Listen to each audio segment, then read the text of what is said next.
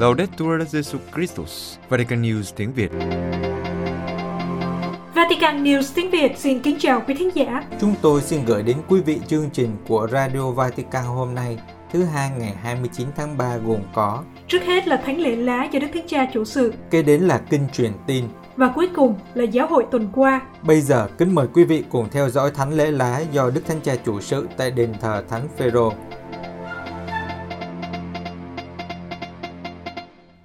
Thưa quý thính giả, sáng Chủ nhật 28 tháng 3 tại Vatican, Đức Thánh Cha Francisco đã cử hành lễ lá tưởng niệm biến cố Chúa Giêsu khải hoàn vào thành Jerusalem. Trong bài giảng thánh lễ, Đức Thánh Cha nói, phục vụ lễ lá khơi dậy trong chúng ta một sự ngạc nhiên, từ niềm vui hân hoan chào đón Chúa Giêsu vào thành Jerusalem, đến nỗi đau chứng kiến người bị kết án tử và bị đóng đinh. Thái độ nội tâm này sẽ đồng hành với chúng ta trong suốt tuần thánh. Vì vậy, chúng ta hãy đi vào sự ngạc nhiên này. Do đại dịch virus corona, đây là lần thứ hai lễ lá được cử hành tại bàn thờ ngay tòa Thánh Phêrô bên trong đền thờ, nghĩa là bàn thờ phía sau bàn thờ tuyên xưng đức tin, với sự tham dự khoảng 100 người. Bắt đầu bài giảng, Đức Thánh Cha nói, Mỗi năm, phụng vụ lễ lá khơi dậy trong chúng ta một sự ngạc nhiên. Chúng ta đi từng niềm vui hân hoan chào đón Chúa Giêsu vào thành Jerusalem, đến nỗi đau chứng kiến người bị kết án tử và bị đóng đinh. Thái độ nội tâm này sẽ đồng hành với chúng ta trong suốt tuần thánh. Vì vậy chúng ta hãy đi vào sự ngạc nhiên này. Đức Thánh Cha chỉ ra những điều Chúa Giêsu làm chúng ta ngạc nhiên. Dân chúng chào đón Chúa cách long trọng, nhưng Chúa vào thành Jerusalem trên một con lừa khiêm tốn. Tại lễ vượt qua, dân Chúa đang mong đợi một người giải phóng quyền thế, nhưng Chúa Giêsu đến để hoàn thành lễ vượt qua bằng sự tự hiến của người. Dân người mong đợi để ăn mừng chiến thắng trước người La Mã bằng gươm, nhưng Chúa Giêsu đến cử hành chiến thắng của Thiên Chúa bằng thập giá. Điều gì đã xảy ra với dân chúng vì chỉ trong ít ngày, từ việc tung hô Chúa Giêsu đến việc la hét đóng đinh người? Điều gì đã xảy ra? Đức Thánh Cha đặt câu hỏi và Ngài trả lời. Những người đó đã thêm một hình ảnh của đấng Messiah hơn là chính đấng Messia. Họ đã đi theo một hình ảnh chứ không đi theo đấng Messia. Họ ngưỡng mộ Chúa Giêsu nhưng họ chưa sẵn sàng để cho mình được người làm cho ngạc nhiên. Ngạc nhiên khác với ngưỡng mộ. Sự ngưỡng mộ có thể mang tính thế gian bởi vì nó theo sự hiếu kỳ và kỳ vọng của chính mình. Ngược lại, sự ngạc nhiên mở ra với người khác, với sự mới lạ của người khác. Đức Thánh Cha cảnh báo rằng, ngày nay cũng có nhiều người ngưỡng mộ Chúa Giêsu. Họ ngưỡng mộ Chúa Giêsu vì người nói hay, người yêu thương và tha thứ. Mẫu gương của Chúa đã làm thay đổi lịch sử. Họ ngưỡng mộ người, nhưng cuộc đời của họ không thay đổi, bởi vì ngưỡng mộ Chúa Giêsu thôi thì chưa đủ. Cần phải đi theo Chúa trên con đường của người, để cho người chất vấn, thử thách chúng ta, đi từ ngưỡng mộ sang kinh ngạc. Đi vào hành trình vượt qua của Chúa Giêsu, Đức Thánh Cha tiếp tục đặt câu hỏi và đưa ra câu trả lời rằng Điều gì gây ngạc nhiên nhất về Chúa và cuộc vượt qua của người? Đó là việc người đến vinh quang bằng con đường nhục nhã.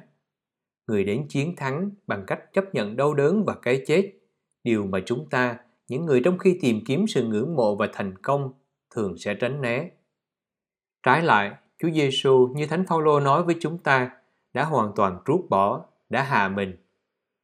Đây là điều thật đáng ngạc nhiên khi thấy đấng toàn năng đã hạ mình xuống, chẳng còn gì cả. Khi thấy người, ngôi lời biết mọi sự, dạy chúng ta trong thinh lặng từ trên thập giá. Nhìn vua của các vua lên ngôi trên thập giá. Nhìn thấy Chúa của vũ trụ bị tước mọi thứ và đăng quang bằng cách đội máu gai thay vì vinh quang.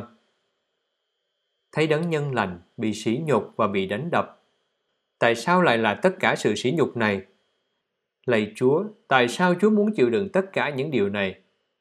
Và câu trả lời này làm cho chúng ta kinh ngạc. Chúa đã làm điều đó cho chúng ta, nhằm chạm vào tận sâu thẳm thực tại con người chúng ta, trải qua tất cả sự hiện hữu của chúng ta, tất cả những điều xấu xa của chúng ta. Chúa đã làm tất cả những điều đó để đến gần chúng ta và không để chúng ta cô đơn trong đau khổ và cái chết. Chúa đã làm điều đó để phục hồi và cứu chúng ta. Chúa Giêsu được dương cao trên thập giá để xuống vực thẳm đau khổ của chúng ta. Người đã trải qua những nỗi đau đớn nhất của chúng ta, thất bại, bị mọi người từ chối, bị những người yêu thương phản bội và thậm chí bị Thiên Chúa bỏ rơi. Bằng cách trải nghiệm trong thân xác những mâu thuẫn đau đớn nhất của chúng ta, người cứu chuộc biến đổi những đau khổ của chúng ta. Tình yêu của người đến gần sự yếu đuối của chúng ta, chạm đến chính những điều mà chúng ta xấu hổ nhất. Tuy nhiên, bây giờ chúng ta biết chúng ta không cô độc.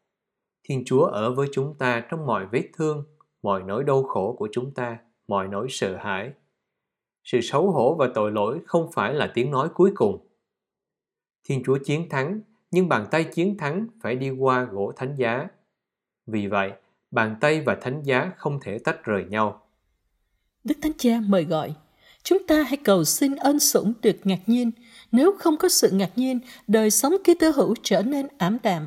Làm sao chúng ta có thể làm chứng cho niềm vui được gặp Chúa Giêsu nếu mỗi ngày chúng ta không để cho mình ngạc nhiên trước tình yêu đáng kinh ngạc của người, tình yêu đã tha thứ cho chúng ta và giúp chúng ta bắt đầu lại. Nếu đức tin mất đi sự kinh ngạc, nó sẽ bị điếc, nó không còn cảm nhận được sự kỳ diệu của ân sủng, không còn cảm nhận được hương vị của bánh sự sống và lời, không còn cảm nhận được vẻ đẹp của anh chị em và quà tặng của thụ tạo. Và người mất đức tin không có một cuộc sống nào khác ngoài việc trốn tránh trong việc giữ luật theo hình thức, trong thái độ giáo sĩ trị và tất cả những gì Chúa Giêsu lên án trong chương 23 tin mừng Thánh Matthew. Đức Thánh Cha nói tiếp, trong tuần thánh này, chúng ta hãy ngước nhìn lên thánh giá để được ơn ngạc nhiên. Thánh Francisco Assisi khi nhìn lên thánh giá đã kinh ngạc vì các anh em của Ngài không khóc. Và chúng ta, liệu chúng ta có thể xúc động trước tình yêu của Chúa không? Tại sao chúng ta không còn biết kinh ngạc trước người? Có lẽ vì đức tin của chúng ta đã bị thói quen làm hao mòn có lẽ vì chúng ta vẫn khép mình trong những nuối tiếc và để cho mình bị tê liệt trong những bất mãn. Có lẽ vì chúng ta đã mất niềm tin vào mọi sự và thậm chí tin rằng mình bất xứng. Nhưng đằng sau những điều có thể này, có một thực tế là chúng ta không mở lòng đón nhận hồng ân thánh thần, đấng ban cho chúng ta ân sủng ngạc nhiên. Chúng ta hãy bắt đầu lại từ sự ngạc nhiên. Chúng ta hãy nhìn lên đấng chịu đóng đinh và thưa với người. Lạy Chúa, Chúa yêu con biết bao. Đối với Chúa, con thật quý giá. Chúng ta hãy để Chúa Giêsu làm cho chúng ta ngạc nhiên để chúng ta có thể sống lại, bởi vì sự vĩ đại của cuộc sống không nằm ở những gì chúng ta có và việc khẳng định chính mình, nhưng ở việc khám phá ra rằng chúng ta được yêu thương. Và trong vẻ đẹp của tình thương, trong đấng chịu đóng đinh, chúng ta thấy Thiên Chúa chịu sỉ nhục, đấng toàn năng bị loại bỏ. Và với ân sủng ngạc nhiên, chúng ta hiểu rằng bằng cách đón tiếp những người bị từ chối, bằng cách đến gần những người bị cuộc sống sỉ nhục, chúng ta yêu mến Chúa Giêsu. Vì người ở đó, nơi những người bé nhỏ, trong những người bị từ chối. Tin mừng hôm nay cho chúng ta thấy, ngay sau cái chết của Chúa Giêsu, một biểu tượng đẹp nhất của sự ngạc nhiên đó là cảnh viên đại đội trưởng thấy người tắt thở như vậy liền nói, quả thật người này là con Thiên Chúa. Ông đã thấy Chúa Giêsu chết như thế nào? Ông thấy Chúa chết vì yêu. Người đau khổ, kiệt sức nhưng vẫn không ngừng yêu thương. Đó là điều làm chúng ta ngạc nhiên trước Thiên Chúa. Đấng có thể lấp đầy cái chết bằng tình yêu. Trong tình yêu nhưng không và lạ lùng này, viên đại đội trưởng, một người ngoại giáo, đã tìm được Thiên Chúa người thật sự là con Thiên Chúa. Câu nói của ông đóng dấu cuộc khổ nạn. Trong tin mừng, nhiều người trước ông ngưỡng mộ Chúa Giêsu vì những phép lạ và những việc kỳ diệu của người, đã nhìn nhận người là con Thiên Chúa. Nhưng chính Đấng Kitô đã làm họ im lặng, vì họ chỉ dừng lại ở sự ngưỡng mộ người theo thái độ của thế gian. Giờ đây, điều này không còn nữa. Dưới chân thánh giá, người ta không thể hiểu sai. Thiên Chúa tỏ mình trị vì chỉ khi người từ bỏ vũ khí quyền lực. Đức Thánh Cha kết thúc bài giảng với lời mời gọi. Ngày nay Thiên Chúa vẫn tiếp tục làm cho tâm trí và trái tim của chúng ta ngạc nhiên. Hãy để điều ngạc nhiên này lan tỏa trong chúng ta. Chúng ta hãy nhìn lên đấng chịu đóng đinh và chúng ta cũng hãy thưa, lạy Chúa, Ngài thật sự là con Thiên Chúa. Sau lời nguyện kết lễ, Đức Thánh Cha đã có một bài huấn dụ ngắn và cùng đọc kinh truyền tin với các tín hữu tại đền thờ Thánh Phêrô. Ngài nhắc lại rằng chúng ta đã bắt đầu bước vào tuần thánh và đây là lần thứ hai chúng ta sống tuần thánh trong bối cảnh của đại dịch. Đức Thánh Cha nhận xét rằng, năm ngoái, việc cử hành tuần thánh trong hoàn cảnh đại dịch làm cho chúng ta cảm thấy rất khó chịu. Nhưng năm nay, mọi người đã cố gắng thích nghi với hoàn cảnh này. Đức Thánh Cha còn lưu ý rằng do đại dịch đã kéo theo khủng hoảng kinh tế trở nên nặng nề. Đi từng hoàn cảnh thực tế mà cả thế giới đang phải trải qua và bầu nhiệm vượt qua giáo hội đang cử hành, Đức Thánh Cha nói, trong hoàn cảnh lịch sử và xã hội này, Chúa Giêsu làm gì? Chúa vác thánh giá.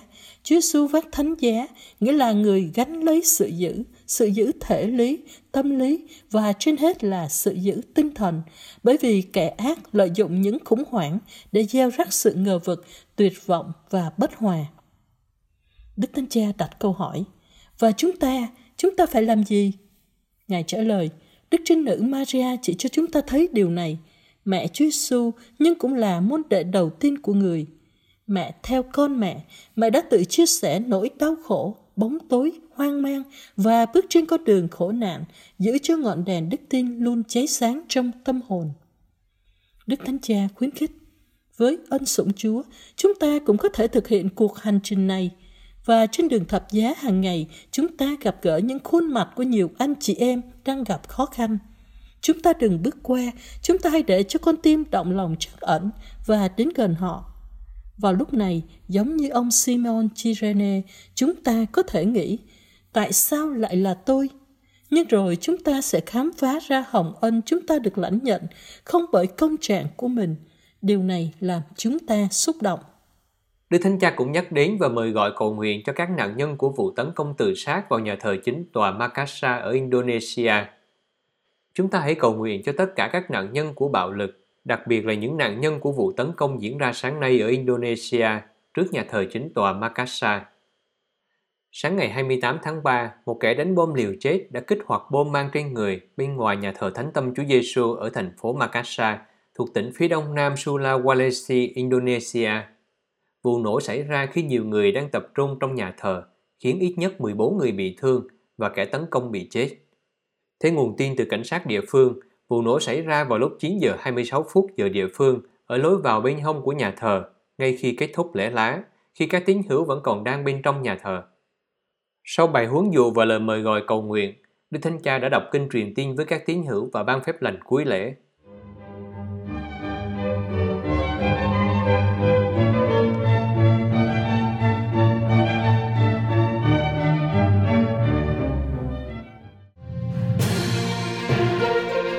Vatican News tiếng Việt Chuyên mục Giáo hội tuần qua Đức Hồng Y Tạc Lê Đại dịch đã làm trầm trọng thêm sự bất bình đẳng và vết thương của thế giới. Vatican, tại hội thảo trên web hay chạm vào những vết thương của thế giới hay tin nơi thời đại dịch, Đức Hồng Y Luis Antonio Tagle, Tổng trưởng Bộ Loan báo tin mừng cho các dân tộc nói rằng Đại dịch đã làm trầm trọng thêm sự bất bình đẳng và vết thương của thế giới, đồng thời khẳng định chính Chúa Giêsu Kitô là liều thuốc chữa lành các vết thương của chúng ta. Phát biểu tại hội thảo, Đức Hồng Y Louis Antonio Tagle nói, Đại dịch đã làm lộ rõ các loại bệnh đã có trước đây, thiếu tình huynh đệ và những rào cản ngăn cách người giàu và người nghèo. Có những người có thể tiếp cận giáo dục ở mức độ cao nhất, nhưng cũng có những người để mở một cuốn sách thôi cũng không có cơ hội. Có những người có thể đến bệnh viện tốt nhất, và có những người thậm chí không có đến một viên thuốc giảm đau. Chắc chắn COVID-19 đã làm trầm trọng thêm tất cả những điều này. Hơn nữa, đại dịch đã cho thấy những ưu tiên sai lầm của thế giới. Chúng ta không có khẩu trang, nhưng có tiền cho vũ khí và các công cụ chiến tranh khác. Tiếp đến, Tổng trưởng Bộ Loan báo tin mừng cho các dân tộc nói đến những vết thương của giai đoạn này có rất nhiều loại vết thương do những lựa chọn sai lầm của chúng ta gây ra. Có những vết thương đến từ bên ngoài, bởi những người khác, bởi các hệ thống và cơ cấu của sự thờ ơ và bất bình đẳng. Khi nhắc đến buổi cầu nguyện ngày 27 tháng 3 năm ngoái tại quảng trường Thánh Phaero, Đức Hồng My nói rằng chính Chúa Giêsu Kitô là liều thuốc chữa lành các vết thương của chúng ta. Và giáo hội đã thể hiện điều này. Cụ thể, ngay khi bắt đầu đại dịch, Đức Thánh Cha đã thành lập một lực lượng đặc nhiệm để đáp ứng nhu cầu của các nước nghèo và hoạch định một tương lai gần sau Covid. Caritas đã được giao sứ mạng giáo dục và đào tạo các cộng đoàn địa phương, sẵn sàng ứng phó với đại dịch, giúp các cộng đoàn không phụ thuộc hoàn toàn vào chính phủ của họ. Đức Hồng Y Tắc Lê nói, trong sứ mạng của giáo hội, ngoài tình huống khẩn cấp về đại dịch, còn cần phải đáp ứng một cách đáng tin cậy trước một nền thế tục hóa ngày càng gia tăng. Sự liên kết của toàn cầu hóa không chỉ về kinh tế mà còn về văn hóa. Các linh mục ở Papua New Guinea bị cướp phá và hành hung. Papua New Guinea Đức Tổng giám mục Rolando Santo, dòng Lazaris, giám mục giáo phận Alotau Sidia ở Papua New Guinea đã thông báo với hãng tin Fides về vụ tấn công, cướp bóc và hành hung các linh mục hôm ngày 19 tháng 3 vừa qua tại cộng đoàn John Sinau. Đức cha cho biết lúc đó là 2 giờ sáng, sau một cuộc ẩu đả ngắn giữa khoảng 50 tên tội phạm và 5 cảnh sát địa phương, và một chục người có vũ trang đã đột nhập vào nhà của các linh mục giáo phận, nơi 11 linh mục và một phao tế của chúng tôi đang ở. Sau khi phá cửa hông của ngôi nhà, họ đã tấn công 7 linh mục của chúng tôi. Họ vào phòng và cướp máy tính sách tay, điện thoại di động, tiền mặt và các vật dụng có giá trị khác. Họ đã lấy đi một động cơ, các tấm pin mặt trời, máy chiếu và TV. Một nhà truyền giáo người Philippines đã bị mất rất nhiều máu sau khi bị đánh liên tiếp vào đầu. Một linh mục trẻ khác ở địa phương đã bị đâm. Những người khác bị thương nhẹ. Tất cả họ đều bị chấn thương bởi cuộc tấn công. Cuộc tấn công là một phần của bạo lực diễn ra trong khu vực do các băng nhóm tội phạm chống lại cảnh sát và lính cứu hỏa. Dù kinh hoàng vì sự việc xảy ra, các linh mục và phó tế cảm thấy trách nhiệm mục vụ trong tuần thánh đang đến và phải trở về các giáo xứ. Đức Tổng giám mục Santos cho biết người dân địa phương rất sợ hãi trước những gì đã xảy ra. Họ không cảm thấy an toàn và sống trong sợ hãi. Ở Alotau và phần còn lại của tỉnh, bạo lực tiếp tục gia tăng và tiến trình hòa bình đang bị sụp đổ. Cảnh sát bất lực trước những tên tội phạm được trang bị vũ khí tốt hơn nhiều. Ngài nhấn mạnh cần có một cuộc đối thoại giữa chính phủ và nhóm tội phạm đang hoàn hành trong khu vực, gieo rắc bạo lực và tàn phá các nhà thờ và người dân nói chung về cách khôi phục hòa bình và trật tự cho Alotau. Theo Đức Cha, những khác biệt cần được giải quyết một cách hòa bình và phục hồi sự tôn trọng các quyền và phẩm giá của mỗi người. Trên tất cả, chúng ta cần cầu nguyện và khẩn cầu sự giúp đỡ và sự tha thứ của Chúa sẽ có hy vọng về một ngày mai tốt đẹp hơn nếu tất cả chúng ta cùng nhau hành động. Các giám mục Hoa Kỳ lên án việc bài người Á Châu và cầu nguyện cho các nạn nhân vụ xả súng ở Atlanta. Hoa Kỳ, sau vụ xả súng vào tuần trước ở Atlanta, khiến 6 phụ nữ châu Á thiệt mạng. Hôm 22 tháng 3, Đức cha Oscar Solis, Chủ tịch tiểu bang của Hội đồng Giám mục Hoa Kỳ về các vấn đề châu Á và Thái Bình Dương, đã lên án sự phân biệt chủng tộc và bạo lực. Đức cha Solis là giám mục của giáo phận Salt Lake và là giám mục gốc Philippines đầu tiên ở Hoa Kỳ. Ngài nói, Tôi vô cùng đau buồn khi biết tin về một vụ xả súng hàng loạt khác đã cướp đi sinh mạng của 8 người một cách thảm khốc và đã làm dấy lên lo ngại về sự gia tăng thù địch với những người gốc Á Châu. Đức cha tuyên bố là các giám mục, chúng tôi công khai lên án bất kỳ hình thức thù hận và bạo lực nào, đặc biệt là dựa trên chủng tộc, sắc tộc và giới tính. Chúng tôi cầu nguyện cho gia đình và bạn bè của những người đã qua đời và cho cộng đồng của họ, những người có thể cảm thấy không an toàn và dễ bị tổn thương tại thời điểm này. Vào ngày 16 tháng 3, một tay súng đã giết chết 8 người, trong đó có 6 phụ nữ Á châu Á và làm một người bị thương trong một loạt các vụ xả súng tại ba tiệm massage ở khu vực Atlanta. Kẻ xả súng là Robert Aaron Long, 21 tuổi, trước đó đã từng tham gia một chương trình phục hồi vì chứng nghiện xác. Đức cha Solis lưu ý rằng vụ nổ súng đã thúc đẩy đối thoại quốc gia về vấn đề thành kiến chống người châu Á dưới hình thức như bạo lực thể lý, tấn công bằng lời nói và phá hủy tài sản của những người gốc Á Châu trong năm qua đã khiến các cộng đồng trên khắp đất nước bị kinh hoàng. Đức cha lặp lại lời của Đức Tổng giám mục Gregory Holmes trong tuyên bố ngày 17 tháng 3 sau vụ xả súng. Phải hỗ trợ tất cả các nạn nhân của bạo lực và liên đới với những người dễ bị tổn thương trong cộng đồng của chúng ta. Trong khóa họp mùa thu của các giám mục Mỹ vào tháng 11 năm 2020, Đức cha Alexander Sambor của giáo phận Portland đã cảnh báo rằng những người Mỹ gốc Á trong giáo phận của Ngài đang trở thành vật tế thần vì đại dịch virus corona. Đức Hồng Y Parolin kêu gọi giải trừ vũ khí để an ninh được bảo đảm sau đại dịch.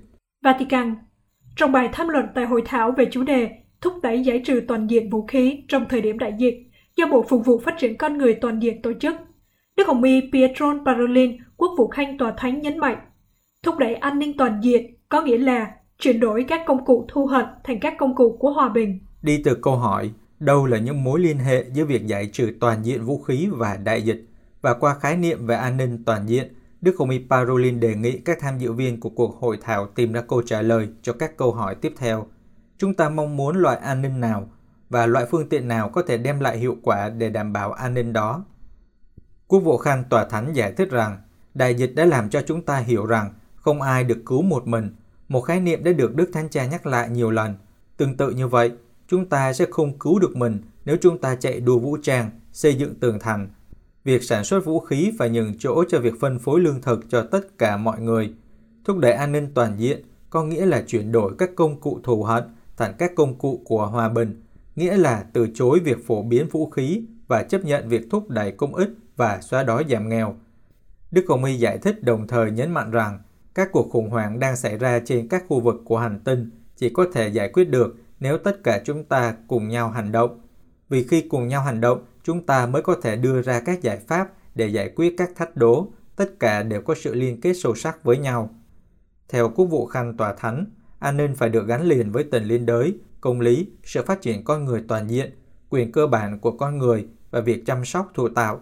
Do đó, cần phải loại bỏ vũ khí hủy diệt hàng loạt, xóa bỏ nạn buôn bán bất hợp pháp vũ khí nhỏ và nhẹ và chú ý đến các công cụ chiến tranh mới, chẳng hạn như trí tuệ nhân tạo và an ninh mạng. Ngoài ra, còn phải cam kết giáo dục vì hòa bình và giải trừ vũ khí, không bỏ qua những nỗ lực thúc đẩy văn hóa sự sống, hòa bình và chăm sóc. Đức Hồng Y Parolin kết luận, đại dịch cho thấy tính ích kỷ chỉ lo cho chính mình là điều rất nguy hiểm. Do đó, thời gian này là một cơ hội không thể lãng phí để tăng cường cách tiếp cận của chúng ta đối với an ninh toàn diện. Đức Hồng Y Parolin gửi sứ điệp nhân ngày quốc tế về nước. Vatican, hôm thứ Hai ngày 22 tháng 3 năm 2021, nhân ngày quốc tế về nước, Đức Hồng Y Parolin, quốc vụ khanh tòa thánh nhân danh Đức Thánh Cha, gửi sứ điệp đến ông Audrey Azoulay, Tổng thư ký UNESCO, và ông Ku Dongju, Tổng thư ký FAO. Ngài kêu gọi một số thay đổi để nước không bị lãng phí và ô nhiễm. Mọi người trên thế giới đều có thể tiếp cận với nguồn nước sạch. Trong sứ điệp, trước hết Đức Hồng Y nhận xét rằng nguồn tài nguyên này đã không được gìn giữ với sự quan tâm và chăm sóc xứng đáng. Cho tới nay, những hành vi như lãng phí, bỏ bê hoặc gây ô nhiễm vẫn còn lặp lại. Điều này làm cho nhiều người trên thế giới không được tiếp cận với nguồn nước sạch. Quốc vụ Khanh Tòa Thánh cũng lấy làm tiếc vì văn hóa dùng một lần và thờ ơ ngày càng được lan truyền, làm cho con người tự cho mình có quyền cướp phá và làm cạn kiệt công trình sáng tạo. Cuộc khủng hoảng sức khỏe hiện nay và sự gia tăng bất bình đẳng phần nào đã làm trầm trọng thêm những thiệt hại gây ra do không có hoặc thiếu các dịch vụ cung cấp nước cho những người đang có nhu cầu. Đức Hồng Y cho rằng, thay vì nói về mức tiêu thụ, chúng ta phải nói về cách sử dụng nước hợp lý theo nhu cầu thực tế của mỗi người và tôn trọng nhu cầu của người khác. Nếu chúng ta sống với sự tiết kiệm và đặt tình liên đới vào trung tâm các tiêu chí của chúng ta, chúng ta sẽ sử dụng nước một cách hợp lý, không lãng phí và chúng ta có thể chia sẻ với những ai đang cần. Đức Hồng Y nói thêm rằng, làm tăng giá trị nước cũng có nghĩa là nhìn nhận rằng an ninh lương thực và chất lượng nước có mối liên hệ chặt chẽ. Thực tế, hầu hết các bệnh do thực phẩm gây ra đều do chất lượng nước sử dụng kém trong khi sản xuất và chế biến. Ngài nhấn mạnh rằng, điều cần thiết là hành động không chậm trễ để chấm dứt một lần và mãi mãi sự lãng phí, thương mại hóa và ô nhiễm nguồn nước. Sự hợp tác giữa các quốc gia, khu vực công và tư nhân là cần thiết hơn bao giờ hết cũng như việc nhân rộng các sáng kiến của các tổ chức liên chính phủ. Ngoài ra, cần phải thiết lập một hàng rào buộc pháp lý để cải thiện khả năng tiếp cận nước uống trên toàn thế giới. Vì vậy, chúng ta hãy nhanh chóng cung cấp nước cho những người đang khát. Hãy điều chỉnh lối sống của chúng ta để không lãng phí hoặc ô nhiễm nước. Quốc vụ Khanh Tòa Thánh kết luận và mời gọi mọi người hãy theo bước chân Thánh Francisco Assisi để có thể mô tả nước như một người chị rất khiêm nhường, quý giá và thanh khiết. 12 Hồng Y Á Châu kêu gọi hòa bình cho Myanmar Manila 12 Hồng Y Á Châu thuộc Liên Hội đồng Giám mục Á Châu đã gửi một thư ngõ cho Đức Hồng Y Charles Bo của Myanmar để bày tỏ tình liên đới và chia sẻ đau khổ với các vị lãnh đạo tôn giáo nước này, đồng thời bày tỏ sự ủng hộ hoàn toàn đối với họ. Các Hồng Y viết, chúng tôi hiệp nhất với anh em khi anh em hướng dẫn người dân của mình cầu nguyện, cầu xin Chúa cho cuộc xung đột được nhanh chóng giải quyết để tất cả mọi người có thể nhìn thấy hướng giải quyết bằng cách lên án bạo lực quân sự đối với dân thường vô tội. Các hồng y nhắc lại, bạo lực không bao giờ là một giải pháp, nó chỉ làm tăng thêm đau đớn và khổ sở, bạo lực và tàn phá hơn. Chúng tôi chân thành yêu cầu tất cả các nhà lãnh đạo tôn giáo ở Myanmar hiệp nhất với chúng tôi trong lời cầu nguyện vì hòa bình này, trong lời kêu gọi vì hòa bình và trong việc thực hiện những nỗ lực vì hòa bình. Ngỏ lời với các nhà lãnh đạo của cuộc đảo chính quân sự, các hồng y viết, có quá nhiều tức giận, quá nhiều bạo lực, quá nhiều đổ máu, quá nhiều đau khổ và đau đớn đã gây ra cho một cộng đồng yêu trụ hòa bình chỉ tìm kiếm sự thống nhất, hòa hợp và cơ hội để tiến bộ trong tự do. Các hồng y kêu gọi quân đội Myanmar hãy bắt đầu đối thoại để tìm ra giải pháp, cách thế để tiến lên phía trước. Hình ảnh một nữ tu quỳ gối trên đường phố Yangon và cầu xin buông vũ khí đã khắc sâu trong tâm trí thế giới. Trong thư, các hồng y khẳng định, các hồng y của Á Châu chúng tôi hiệp nhất trong việc đưa ra lời kêu gọi tha thiết đối với tất cả những người có liên quan, quân đội, các chính trị gia, những người biểu tình, tất cả các nhà lãnh đạo tôn giáo và giáo hội. Hòa bình, hòa bình, hòa bình. Hòa bình là có thể, hòa bình là cần thiết. Cuối thư, các hồng y Á Châu viết, châu Á là lục địa của hòa bình và hy vọng, của những mối quan hệ gia đình thân tình. Chúng ta là một gia đình. Tất cả chúng tôi muốn giúp anh chị em, nhưng anh chị em phải bắt đầu làm điều đó tại nhà của anh chị em. Hòa bình là có thể.